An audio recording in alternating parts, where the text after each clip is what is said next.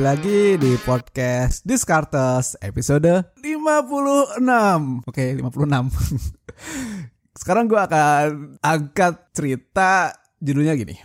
7 kesalahan yang bikin batal pensiun dini. Eh, Panjang banget ya judulnya ya. Ya udah dengerin aja kalian ya Buat teman-teman yang baru join ke podcast Discartes, ini adalah podcast tentang keuangan, investasi, ekonomi, dan bisnis. Di season ini, season kedua, gue akan challenge, gue akan kulik ide-ide yang berhubungan dengan buku, orang-orang, maupun berita di sekeliling kita semua. Jelas ditambahkan dengan ide dari gue sendiri.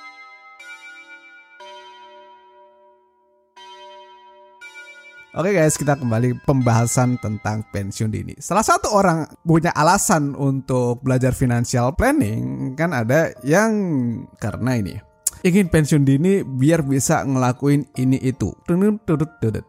Itu alasan salah satunya. Nggak salah dong keinginan kayak gitu. Semua orang berhak dan bebas punya alasan. Yang dikejar juga financial freedom toh. Beberapa kali bahas ya syarat-syaratnya ketika kita mempersiapkan hitung-hitungan buat financial freedom, terus strateginya pernah kita kulik-kulik ini. Menyiapkan pensiun dini, ya. Tapi sekarang kita akan bicara skenario-skenario dalam hidup kita yang ternyata bisa mengganggu rencana pensiun dini. Pensiun dini kamu, pensiun dini teman-teman kamu.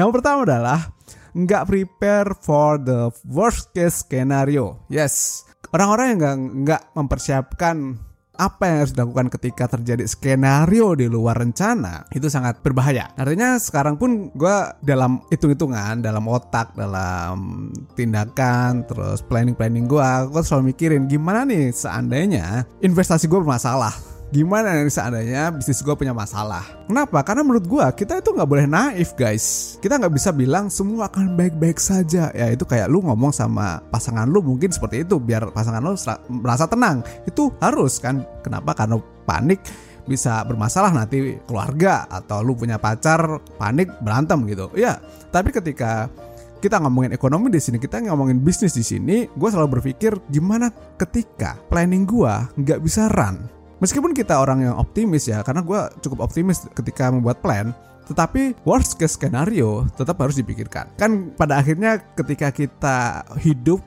berjalan, kalian pasti ngerasa ada lika-likunya gitu kan. Perjalanan kita itu sebagian besar ternyata ada yang tidak sesuai dengan apa yang kita harapkan gitu. Bisa jadi. Jadi teman-teman mulai pikirin itu. Kemudian hal yang kedua adalah nggak punya goal yang clear. Contoh nih ya, Pernah nggak kamu keluar rumah pengen kerja, terus nggak tahu nih mau apa yang dikerjakan? Ada yang akhirnya dapat kerjaan, ada orang yang akhirnya nggak dapat kerjaan, ada orang yang puas dapat kerjaan, ada yang nggak puas dapat kerjaan. Banyak banget variabel-variabel terus terjadi hasilnya seperti apa itu banyak banget. Nah, kita tuh nggak akan tahu kapan mulai, kapan berhenti, gimana caranya pensiun dengan cepat kalau kita nggak tahu goalsnya yang jelas. Contohnya apa? Ya pensiun seperti apa yang kamu inginkan? Financial freedom seperti apa yang ada di otak kamu sekarang?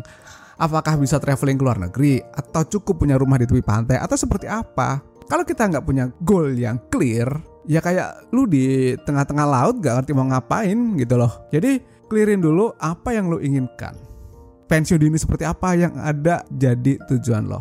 Nggak cuma ngomong pensiun dini ini itu doang, tapi tahu dengan pasti. Yang ketiga yang bisa menghambat pensiun dini kamu adalah fokus ngirit tapi nggak fokus gedein income. Kan kita belajar finplan di sini perhitungannya yang harus dilihat kan net worth-nya ya, kekayaan bersihnya sangat disarankan untuk menggunakan segala cara yang baik pastinya biar ada side hustle yang udah gua bahas berulang kali juga biar income kita itu meningkat. Kenapa? Karena sebenarnya ada batas manusia yang menurunkan expense-nya. Pada akhirnya orang akan tahu batas dia harus tetap harus makan, dia tetap harus punya tempat tinggal, dia harus punya baju. Jadi ada batas di mana dia harus menurunkan expense-nya. Tetapi kalau ngomongin kenaikan income itu bisa berkali lipat dari batas yang ada di pikiran kita. Contoh kata, gue bisa bilang ada orang-orang yang berpikir, aduh kayaknya dapat tambahan 50 juta itu udah tinggi gitu kan. Ternyata orang-orang tadi ketika ngelakuin planning dia bisa lebih dari situ. Bisnis dia ternyata bisa berkali lipat dari apa yang dia pikirkan. Jadi akan sangat baik ketika kita bisa juga berpikir dan fokus untuk meningkatkan income yang kita miliki. Tentu dengan side hustle atau dengan kerjaan lainnya gitu. Yang keempat adalah menghambat kita seandainya nggak ngontrol risiko. Ini jarang banget dibahas, tapi percayalah bahwa kunci dari pensiun dini yang enak dan nyaman ketika kita bisa ngontrol risiko kita.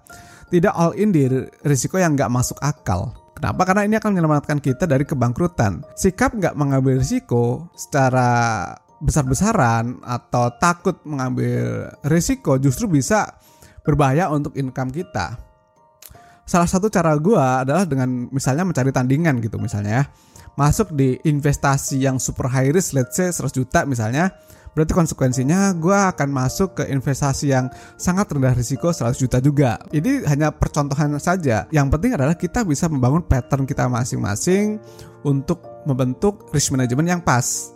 Nah, pattern buat mengontrol risiko ini kudu ditemukan karena setiap individu itu beda patternnya. Pattern gue bisa beda dengan pattern kalian dalam mengontrol risiko. Tetapi kalau kita nggak punya patternnya, ini akan berbahaya. Yang kelima, itu gimana kalau semua kembali ke nol? Ini ada hubungannya dengan worst case scenario tadi. Contohnya apa? Misalnya kehancuran pasar modal, itu bisa jadi masalah kan? Ya, kita udah ngerasain tahun kemarin.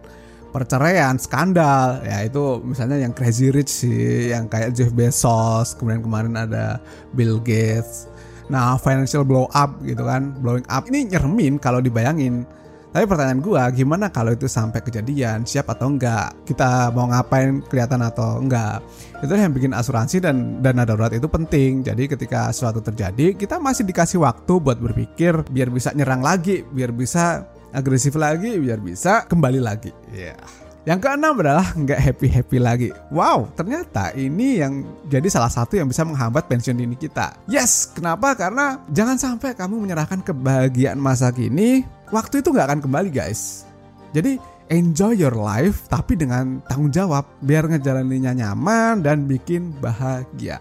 Kemudian yang ketujuh adalah stop thinking in short term. Berpikir dalam jangka panjang itu adalah sebuah dilema ya memang dan membutuhkan useful skill, membutuhkan keahlian. Makanya ketika kita bentuk sebuah habit, maka long term dan happiness akan terjadi secara bersamaan. Misalnya sekarang minum kopi terus punya kerjaan yang bagus, eh, masih bisa nabung meski dikit lebih bagus daripada ngedumel mulu demi nabung lebih banyak. Poinnya ya udah kalau misalnya bisanya 100 ribu ya awalnya 100 ribu dulu nggak langsung 500 ribu gitu kan daripada kamu nabung 500 ribu tapi ngeluh mulu ya udah 100 ribu 100 ribu 100 ribu nanti semakin lama semakin ditambahin Nah, coba deh tulis habit apa yang ingin kamu bentuk sekarang dan ingin kamu lihat di masa depan.